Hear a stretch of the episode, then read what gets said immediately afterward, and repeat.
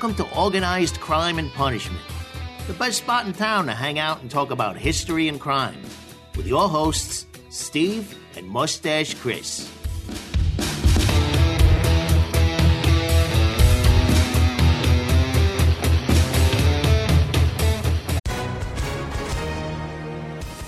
Hi, everyone. If you've been injured in an accident that was not your fault, listen up. We have legal professionals standing by to answer your questions for free. Call now and find out if you have a case and how much it's potentially worth. Call 800 218 6010. I'm here with spokesman John Wolf. So, John, tell everyone listening who should call right now. Well, Maria, first off, thank you for having me here. It's always nice to answer the listeners' questions. Now, as far as who should call in, anyone who's been injured in an accident and think you deserve compensation, give us a call right now. 800 218 6010.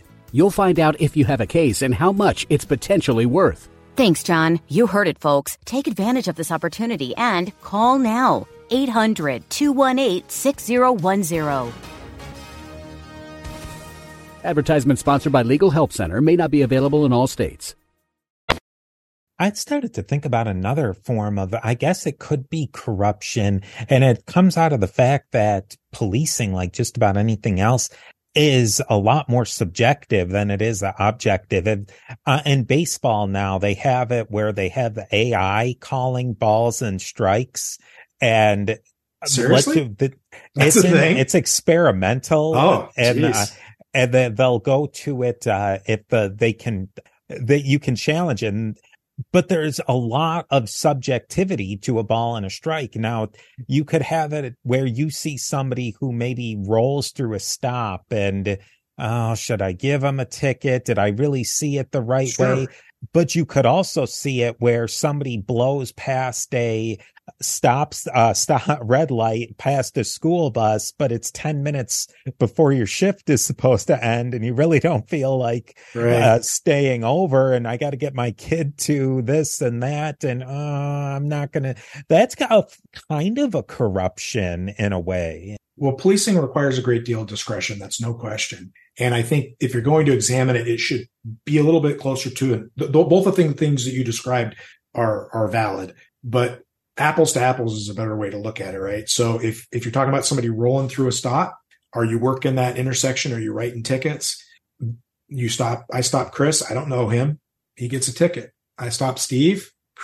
We went to high school together. In fact, we played baseball together. Uh, you know, I'm going to give you a warning this time. Is that corrupt? You know, I was not a traffic count. I, I gave a lot of warnings. And my my rule of thumb essentially was is if I stopped you and we had a short conversation and I thought that our conversation had a likelihood of affecting your future behavior, then I didn't see the need for something punitive to, to do it. If you just basically wouldn't admit that you ran through the stop sign or you were a jerk or whatever, it's clear I wasn't going to impact your future behavior, then my only other option was, well, let, let's see if a financial penalty will influence your future behavior. Because my role is to it's not to do anything about the stop sign you just ran. It's to stop you from doing it again because that's how I make that intersection safe. Well, you know, there's a lot of that's discretion, right? I mean, if I talk to Chris and he's a jerk and I don't know him and he gets a ticket and I talk to Steve and I went to high school with him and he's like, yeah, man, that was stupid. I, I normally don't do that. I'll, uh,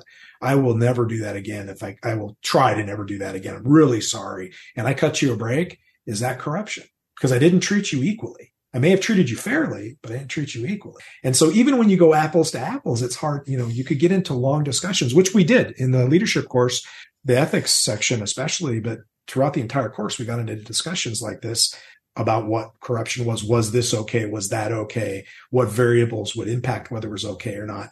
And I mean, I found Canadians to be, uh, much more, uh, much less tolerant of bad behavior but also much more reasonable in like common sense ways of handling things than in some of the places I was in the States. I mean, we're not all idiots down here. I got a lot of good answers from US uh, officers too. Um, but it's an interesting conversation, but you do kind of have to be apples to apples. Otherwise it, it doesn't entirely work. Right.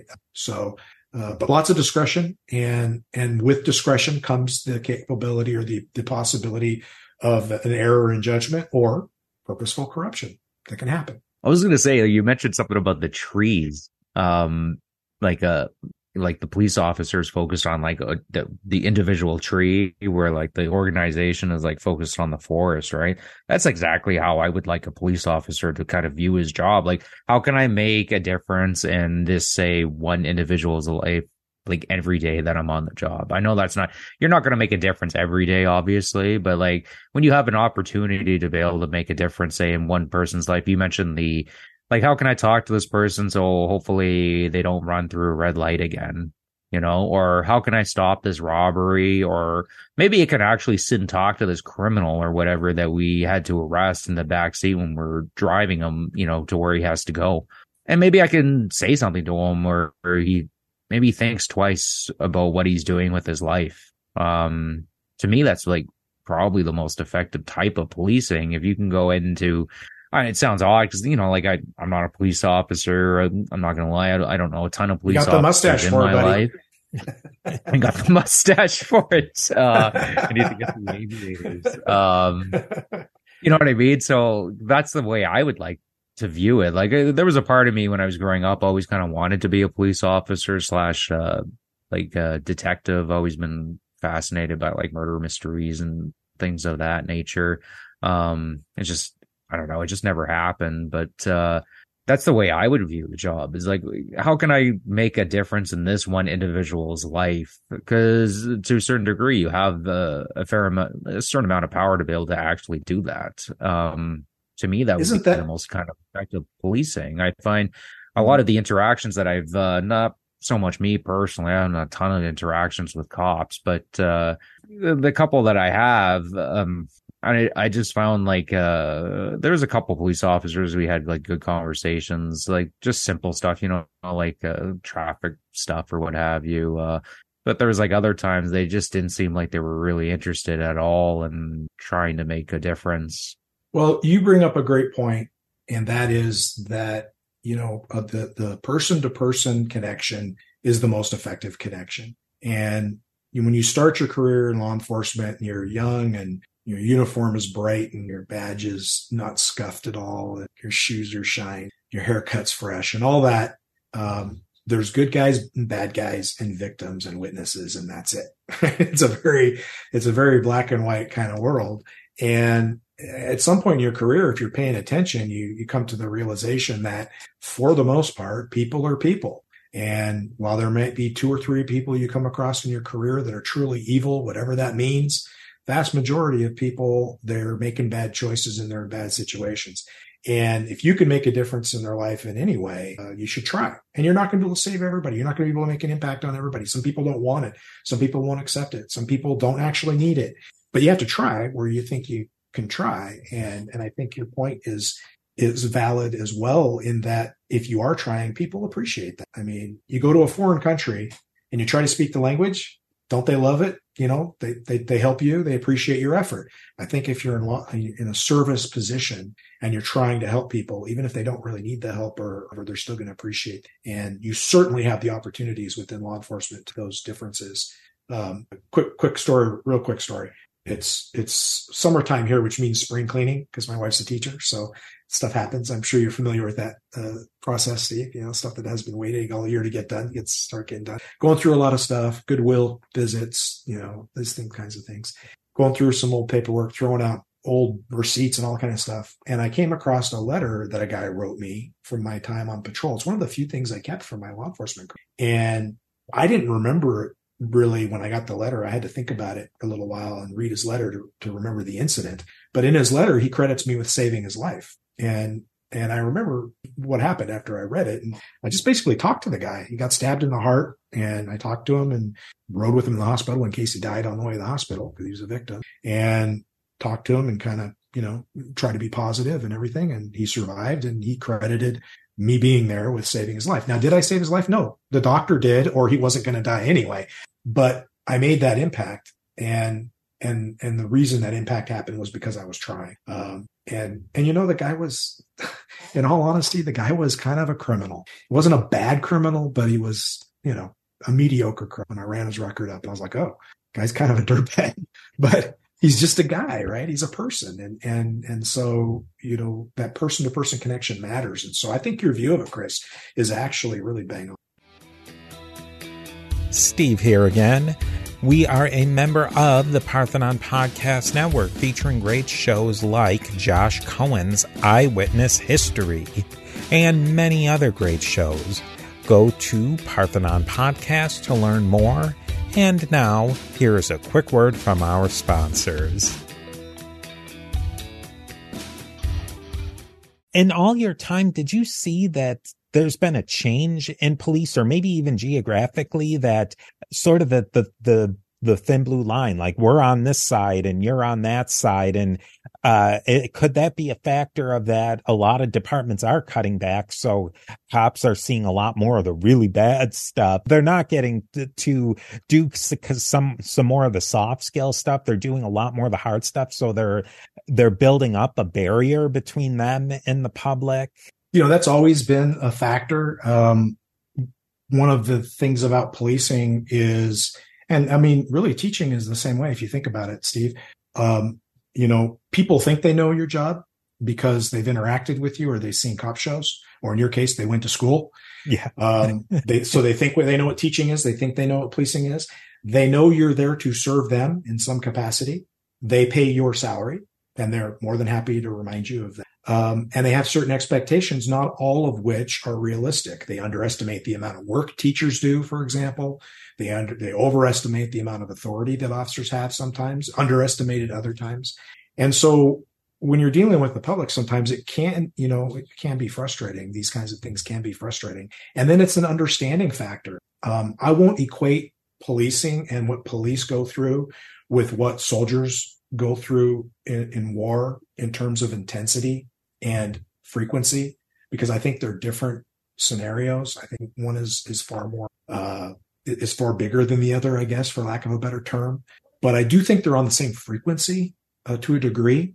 You see some terrible things, you deal with some terrible things. You have to put up a bit of a shell in order to avoid cracking under the emotional onslaught of those things, uh, both the immediacy of the event and the cumulative effect of it over years. And then again, you throw into that the public's response and their, you know, all the stuff I just talked about the public and it all starts to grind on you. And who understands that? You know, well, other cops understand that. And there are other people who do too, but that's, that's an easy one, right? Other cops understand. And so, you know, there's an old there, I can't remember the guy that did the course, but he talks about emotional, like saving yourself emotionally as a cop. And he talks about how when you come on the job, you've got all these friends, you know, your high school friends, your college friends, your sports friends, your drinking friends, your whatever hobby friends, your family or whatever. And little by little, you kind of start carving them out because, you know, they don't want to hear about the dead baby at the barbecue, you know, and and and more to the point you can't talk about it. It's not even that that you do and they go what the hell are you talking about? It's more often that you don't talk about it you can't talk about it. So as slowly your circle kind of tightens and and and your trust circle tightens right along with it you end up being surrounded by nothing but other cops. And so then what attitudes are normalized is all cop attitudes right? And so uh, do you become tribal? Do you become clannish does the thin blue line become a factor? I, it does. And I think that's a natural human behavior given what's going on.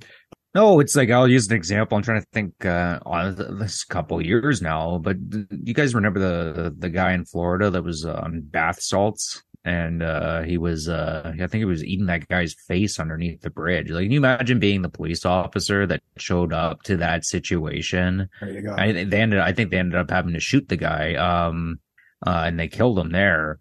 Just go like, oh yeah, I'm just gonna go, you know, talk to my high school friends about what I just saw and just experience. Like, no, you're gonna be talking to like. Well, they're talking about the lawnmower that they just bought. And I could speak from personal experience, like not to get, um, well, whatever. I don't mind talking about it. Like I lost my dad when I was quite young, and I was the one that uh, found him. And you know, 15 year old uh, me who am I going to go talk to? Right. Who could understand that amongst your peers? And like I'm going to talk to a bunch of other kids that are, you know, they're more concerned about like what video game they're going to buy. Well, at least at the at the time, that's what, or you know, what girl they're going to pick up or what have you. And I'm sitting there and I'm just like, I just saw this and like, there's no one for me to really talk to. You know, if there were like other people at the time to talk to, naturally, I I would have just gravitated towards them because they had experienced something similar. It's very, uh, it just it makes a lot of sense. I think also uh, related to that is uh, to what you were saying, Frank, about uh, you can be familiar with the public when you're uh, on duty but uh, with teaching and a lot of where there's an authority aspect you can't be too chummy because eventually mm-hmm. th- there's going to be a there's a line you can't cross where there is an authority and a power differential and then throw in the factor that as a police officer you are correctly trained that there is potential danger everywhere. Now, that doesn't mean everybody's dangerous and they're going to try to hurt you. You don't have to run around paranoid thinking, oh my God, Chris is going to reach through the screen right now and throttle me. I need to get my hands up. But then again, you don't know. And, and the thing about police work is like you're not in constant danger, but you're in constant danger of being in danger, if that makes any sense. It's not one of the 10 most dangerous jobs by, by statistics, you know, most years, but it's that latent very real threat that something could happen at any moment. My help could be needed. Somebody could be placed in danger. I could be placed in danger. I may need to act in a way that's going to change my life and everybody else's life that's involved. And I'm going to have about 1.3 seconds to decide exactly how I'm going to resolve that situation. And people are going to spend months and maybe years poring over that decision and second guessing it. And that's what you're up against. And so, I mean, for cops to be clannish, for cops to be standoffish, for cops to be suspicious. This is why. Um, I'm not excusing it like it's a good thing. I'm just explaining why it why it, it does occur and why it doesn't make it's not because they're being evil. you know, they're not being, you know, it's not like they have character flaws. It's a natural response to the stimuli that they're faced with and not just and, and, again over a period of time decades in some instances and it's institutionalized like i was only on for 20 years but in year one i was feeling the impact of the previous 20 years i mean when did rodney king happen 1988 something like that it might have even been later a little later than that too I was, I, I, know I was over in Germany at the time in the military, so it had to happen between 88 and 91. Either way, it happened in LA in the late 80s, let's say. I'm in a, in Spokane in 93. I'm a police officer and I'm getting told, don't Rodney King me, you know, by people. So it's not just the weight of your own experience that you feel in that profession, but it's the weight of, of the collective cultural experience and the collective experience of the profession. Um, and again, I, I know we're getting a little far field from the, the, the, the topic of, of corruption, but I think it's related because cer- certainly if corruption's part of that culture, you feel it, right? You, are faced with it. Uh, so it's, it, it is a difficult job. And, and we were talking, Steve, in the, in the pre-funk, uh, a few weeks ago about how, how similar teaching is in many ways. Uh, uh, and my wife's a teacher, so we've had this conversation. And so if anybody wants to see it on, on display and done with expert writing and directing and acting. Season four of The Wire is a perfect, near perfect explanation of how the two professions uh, have a lot of similarities. You mentioned that, like the the uh, the dangerous aspect of being a police officer, and I find it's uh, being a police. It's unique in the sense of how unpredictable it could be. Like you could be pulling a guy over for running red light, and he's got a dead body in the truck. Potentially, he pulls out a gun or a dead body in the trunk. Uh, where like if you're like a firefighter, you know going into that fire every time you go, like it's in a sense it's predictable and like it's dangerous. You know exactly what's going to happen. Like maybe the house collapses or what have you. Or if you're even a like a soldier, I know there's unpredictable things that happen in the sense that oh, you drove down this road a thousand times and you know, there's an RPG could come and hit your truck or what have you, but you're driving in a war zone. So you kind of know to a degree that you have to constantly be on your feet, where like a police officer, you have to constantly be on your feet, obviously, right? But I can see how it would be easy to kind of let your guard down. It's like, oh, I'm just pulling over an SUV or something like that, like a Toyota RAV4, and somebody pulls it pulls out a knife or a gun and starts shooting for any reason. Who knows? You know, they maybe they have drugs in the car or something like you, like uh, something of that nature. I could see where, uh, with the the way a lot of the wars were going, like in Iraq and Afghanistan and uh, the Vietnam to a certain degree, that it is very similar in that the soldiers didn't know necessarily. They could be walking through a, a town or a village that they thought was safe, and then they do get hit with a, a RPG or an IED or something like that, like not knowing what the danger is. It, it's, I mean, it, it, it's very similar in a way in that, that that's where the PTSD and those things start to kick in is when you're getting hit with that stress that it's constant, but it's fluctuating and you don't know whether you're safe or whether you're completely unsafe. That probably is, there is got to be some overlap. Yeah, I wouldn't say it's one to one because I wouldn't want to insult people who have been in a war zone. Um, and maybe like a Venn diagram type. Yeah, there, yeah, I think you're right. I think there is a there's a there's crossover for sure, and and and the constant threat of there being a threat is, is it's draining. It definitely is draining, and it causes you to always keep a part of yourself in reserve, and it you know causes yourself causes you to always be on guard. And this is easily and and you know not unreasonably by the by the public interpreted as being aloof, suspicious, arrogant, uh, you know, paranoid, uh, you know, a number of different adjectives can be applied to it. And you understand why the public might think that, but that's what's going on there. Um, you know, the thing about policing that, that you have to remember, of course, is an incredible amount of responsibility is given to police and therefore an incredible amount of power to accomplish what they're responsible for is given to them. And you know what they say about power, right? That comes right back to our original topic uh, of corruption is, is it can, it can happen. I think that in these environments, maybe where there's a good community police relationship and there's a lot of trust there, you know, that's another obstacle to any corruption taking place.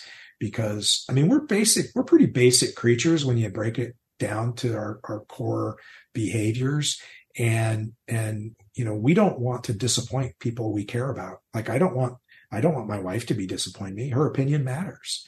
And and and you know you may have a boss or a, a, parent or a good friend that you feel that same way. And i think if police departments and police members have that kind of a relationship with the community they don't want to let the community down. So they're going to be on guard against that. Now if you're in a community that is itself corrupt that takes on a completely different dynamic, right? And and that's that's a different conversation. Yeah, and trust is such a fragile thing. You could be doing the best you can and you're you're doing a great job, a great job, and then one major mistake can completely shatter that trust. And it's a it's a it is a very all these different the the grid work really the lattice of power and corruption and good and not so good and all that. It, it really is a very complicated situation. And that's why I'm so glad we had you on to really discuss this. Well, and I, I think I would leave you with the idea, uh, that, that one element that matters a lot in addressing this is always going to be leadership. And I remember when I was a patrol officer or detective, I was like, I don't care about my leaders. They don't do my job. They don't know my job. I know my job. I do my job. All they do is occasionally get in the way. And I'll bet if you polled any profession anywhere, I bet teachers feel the same way about principals half the time.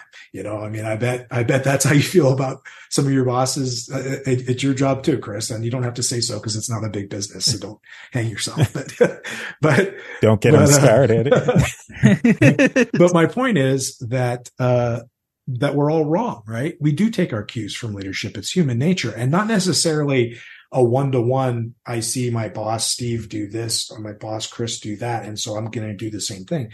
But they set the tone. They set what's acceptable. I mean, imagine a situation if, if you have a difficult difficult case happening where maybe there's somebody in danger and you're trying to get a suspect to confess to some information um, about where maybe a missing child is. I mean, something dire. How far would you go to get that information as an individual? Right, you're the cop looking at that tree. The the tree that you're dealing with today is this guy who knows where this kid is and won't tell you. How far would you go to get that information? That could be an individual question. Now, and you might have a different answer than the guy next to you and the gal next to him. But now a sergeant is in the room or a lieutenant or another leader is in the room. And that leader says, wow, we really need this information. Huh. I'm going to go grab some coffee. Let me know how your conversation goes and walks out of the room and knowing full well that your next thing you're going to do is smack this guy at the phone book or whatever, you know, some kind of corrupt behavior, probably noble in your own mind in the scenario I drew out here. Correct. And he walks away and, and, you know, that's what happens. That is an unofficial, almost official, but it's an unofficial legitimacy right? It legitimizes that, that legitimizes that behavior in an unofficial capacity. And if that happens repeatedly, it becomes embedded in the culture that that leader doesn't have to be in the room and turn a blind eye and go get coffee for you to know it's okay to smack this guy around. You can just smack him around. Maybe even if he's in the room because it's part of our culture now. If that leader goes a different direction and doesn't permit that behavior, you get a different sort of action you end up with a different cultural anchor into how we handle these scenarios. Now, nobody likes that scenario, uh, or nobody likes that response in the scenario I've given because we have a child in peril us and a, you know, dirtbag who's not given up where this kid is. I mean, you know, it, I, I bet you 90% of people out there would say, smack the guy and get the information. There's a kid in danger. And that's noble cause corruption, right? Because you smack that guy to find the kid. The next day you're smacking him to find the dope. The next day you're smacking him to give him his, tell him where he hides his money. You know, I mean, I'm exaggerating the pace at which this occurs and the frequency, but you see the problem. Um, in, in these scenario, this scenario that I've drawn out, the leadership matters, not because of what leadership tells you to do, not because of what leadership itself even does per se, but because of the tone that is set. And this, you know, starts at the very top. It starts at the top of an organization. Um, I said it that way for you, Chris. Uh, starts at the top of the organization. And, but I mean, even at the, the top of a country, you know, I mean, who the president is affects the national discourse to a degree, you know, and, and, and so leadership matters. So where corruption is concerned, I think, I think it's a huge factor in either keeping it from taking root, minimizing it where it may crop up occasionally or trying to beat it back and change culture where where it's a you know systemic which unfortunately does exist in some places but not nearly as frequently as as i think some of the public yeah you just you mentioned leadership and we we on previous episodes we had talked about in terms of just organized crime families and how important of like in terms of how the family actually ran oh yeah and the way it ran was largely hmm. dependent on who was in yeah. charge really like the colombo family it ran like a basket case because no one was really in charge and the people that were in charge weren't very effective at what they were doing and then you contrast it to the Genovese family which had solid leadership throughout most of its most of its uh, tenure and they also had like solid like organizational structures in place where if eh, they did get a bad leader or something did bad did happen they were able to like adjust course, but it really boils down to mm-hmm. who is in charge, really, and mm-hmm. actually making the decisions and just how important steady leadership is. You don't even have to be a remarkable leader, but if you're steady and, and you're providing, like, as you uh, pointed out, a tone, and I'm talking about, you know, crime family, not, uh, not the, the police, but it, mm-hmm. the principle still mm-hmm. stands, right? Like the guy at the top really is the most the people leading it is are really the most important because they're the ones that set the tone. Steve here again with a quick word from our sponsors. Yeah, I, I think I think I'd, I'd, interject there. Yeah, no, I just would interject just Chris because I, I don't I don't like to say they're the most important person because I think the people doing the work where the rubber meets the road are the most important people. But you're right; they have the biggest impact in terms of setting the tone. I think you're absolutely correct. And and you you mentioned real life crime families. I think it's on display even in a fictional crime family. If you look at the movie The Godfather, which I have a sneaking suspicion you're both familiar with. Um, you know, I mean, if you look at Vito Corleone, like, you know, won't get involved with heroin.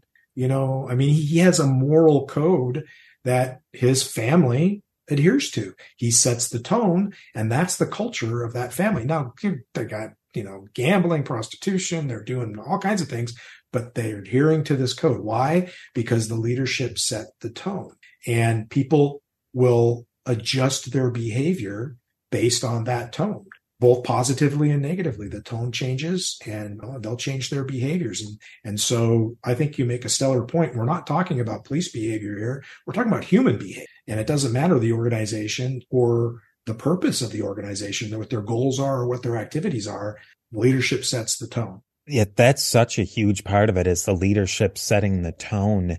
You could have a leader that I'm going to, this is my overall guiding principle. I trust you. If you make a mistake, I'm going to call you out on it. I'm going to correct you. But if you're doing a good job, I'm going to trust you to do a good job. But you can have a leader who goes in the other direction and I'm going to nitpick every single thing you do. Then you have the person who's doing the job I'm sure it goes this way with policing. Oh, well, Jim, you're not quite mm, pulling over enough people or, hmm, you didn't seem to be doing very much your last shift. Well, oh man, I better go, you know, shake some trees and, you know, get some things moving. And that might go against what he knows is the correct or she knows what's the correct thing to do. And that's really a tone set by, by leadership if you go uh, back to one of my favorite programs of all time, The Wire, uh, there's a scene in which one of the senior leaders, uh, uh Daniels is his name, talks to a new lieutenant, Carver, and he tells him flat out, You're going to go into your district. Some people there, some of the cops there are going to be good cops. Some of them are terrible people. Some of them, but most of them are just going to be people. And they're going to be looking to you to take their cues you show them loyalty, they'll be loyalty. You show them work ethic, they'll work hard. You should, you know, whatever you show them, they're going to reflect back to you. It's, I, I'm not doing the speech justice here. It's, probably worth looking up on YouTube real quick. Um, but it's, it's pretty powerful. So probably one of my top five or maybe top 10 speeches from that show. It's a pretty stellar show. It's worth your time.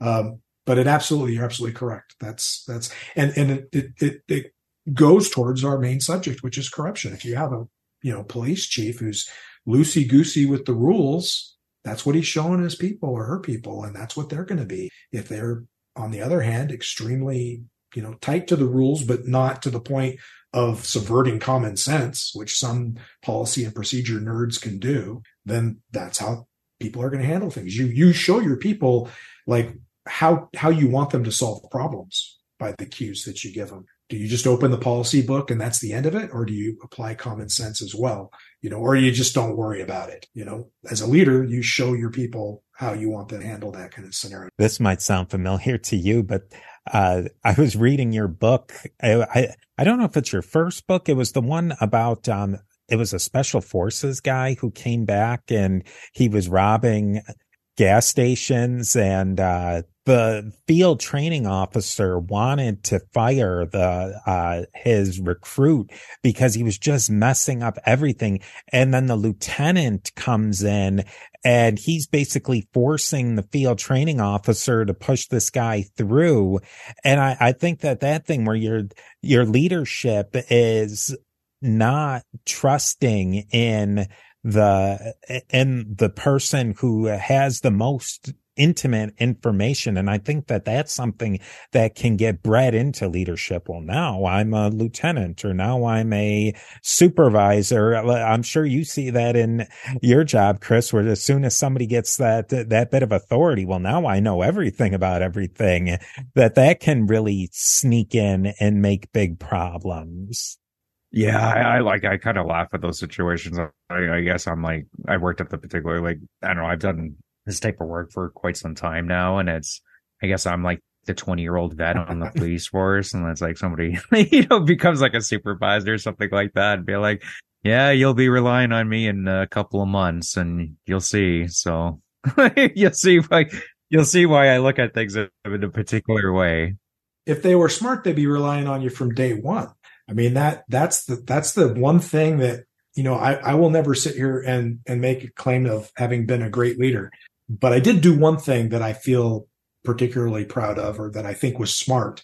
And that was I recognized my own limitations.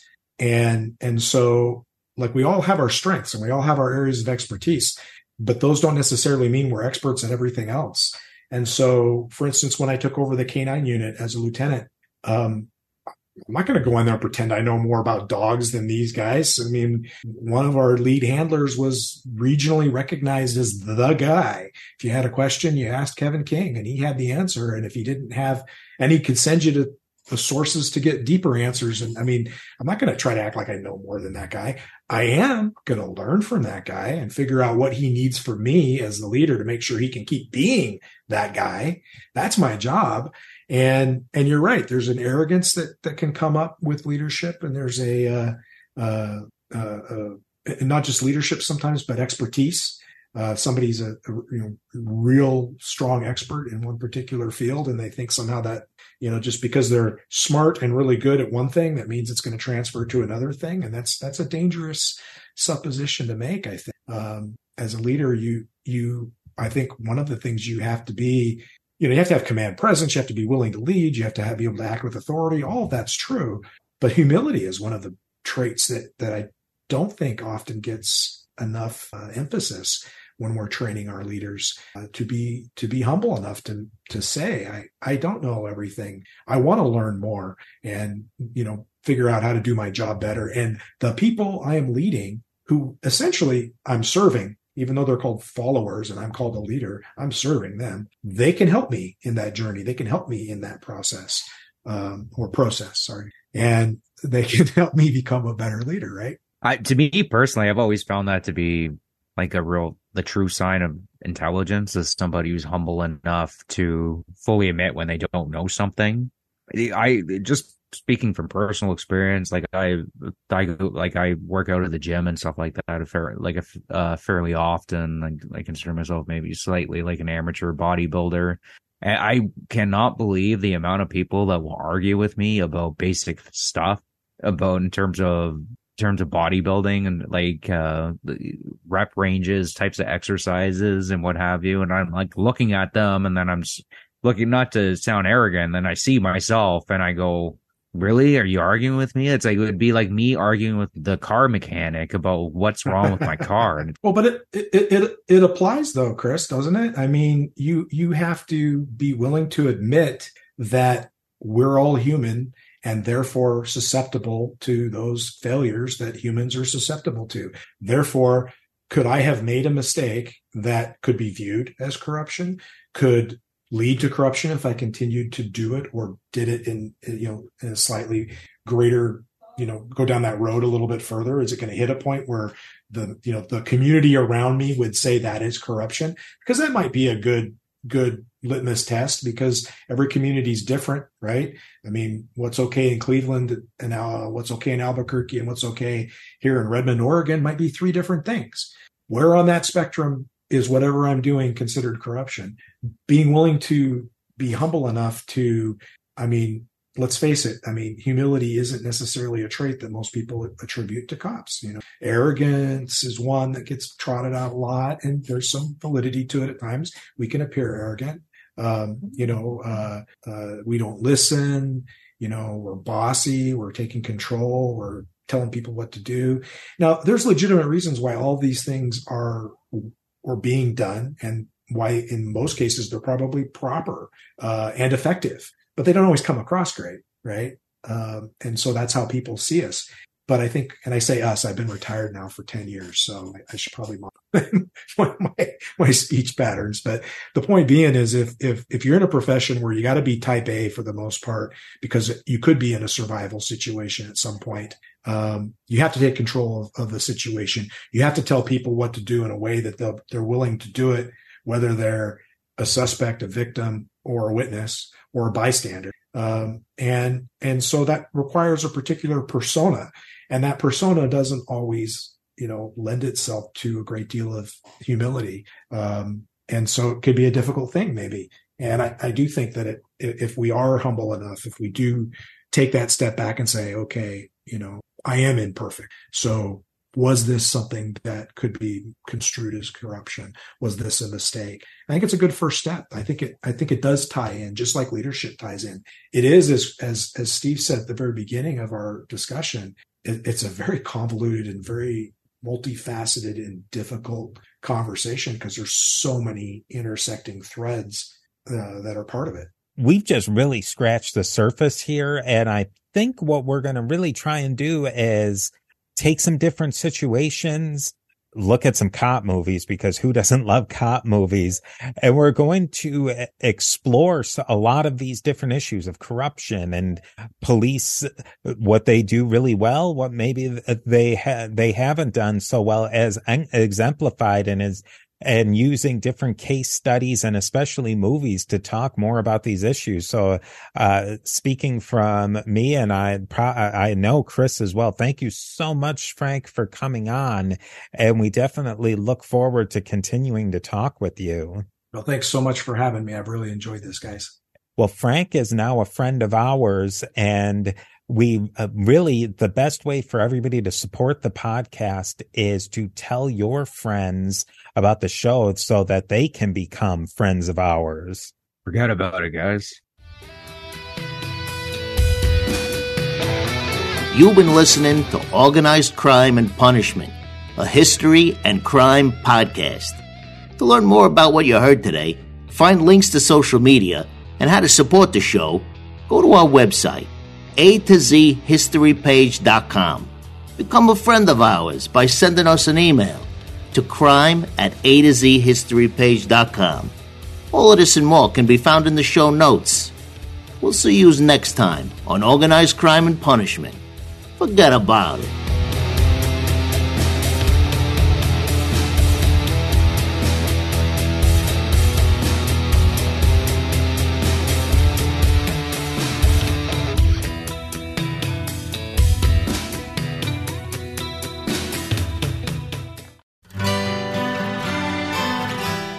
Historical Jesus podcast is the sweeping saga of the life and times of Galilean Jesus of Nazareth, as well as the faith, religion, and church founded to honor and disseminate his acts and teachings.